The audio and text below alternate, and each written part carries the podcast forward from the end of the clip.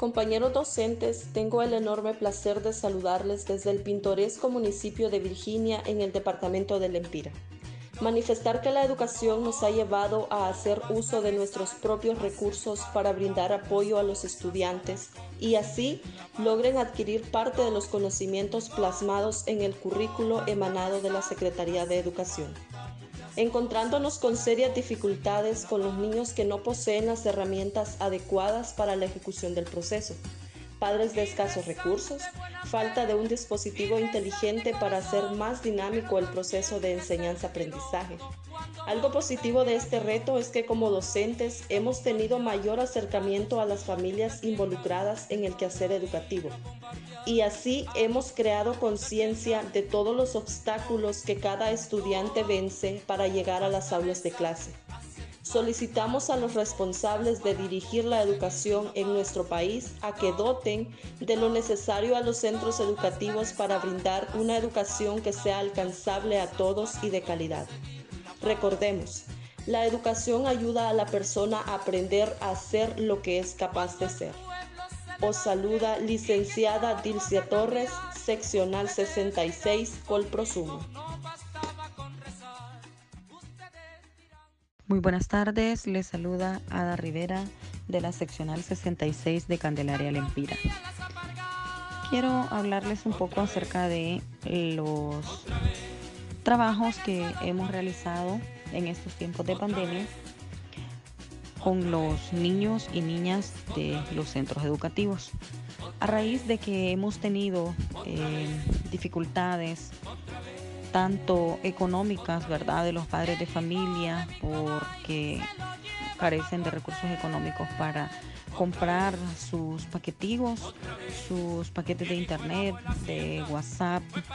Entonces hemos implementado diversas estrategias, como ser materiales impresos eh, y algo otras eh, tareas que se les han eh, encomendado a los niños, ¿verdad? Eh, haciendo visitas domiciliarias, visitas a los centros educativos con seis niños en cada, en cada sesión que, que, que ellos asisten, porque no se puede tener la aglomeración de, de niños en los centros educativos ni en las casas, ¿verdad?, donde eh, nos ha tocado ir a visitarles a ellos. También mencionar, ¿verdad?, que eh, los niños que han estado activamente participando son niños eh, que tienen eh, facilidades económicas, sus padres o sus familiares están en Estados Unidos, entonces ellos pagan eh, lo que es el servicio de Wi-Fi en las casas y así se ha logrado eh, la conectividad del ochenta y cinco por ciento de de los alumnos, ¿verdad? Entonces, cabe mencionar de que gracias al esfuerzo que han hecho los padres de familia, tanto los docentes, eh, en nuestro municipio hemos salido adelante venciendo todas las dificultades que, que hemos tenido, en las cuales nos hemos encontrado. Esta pandemia ha venido a, a, a a darnos eh, a conocer, ¿verdad?, que el docente en el aula de clases es fundamental. No podemos ser sustituidos por computadoras, por teléfonos, ya que los padres de familia nos dicen, y los niños, que nos extrañan, que quieren volver a vernos, que quieren que estemos todos juntos.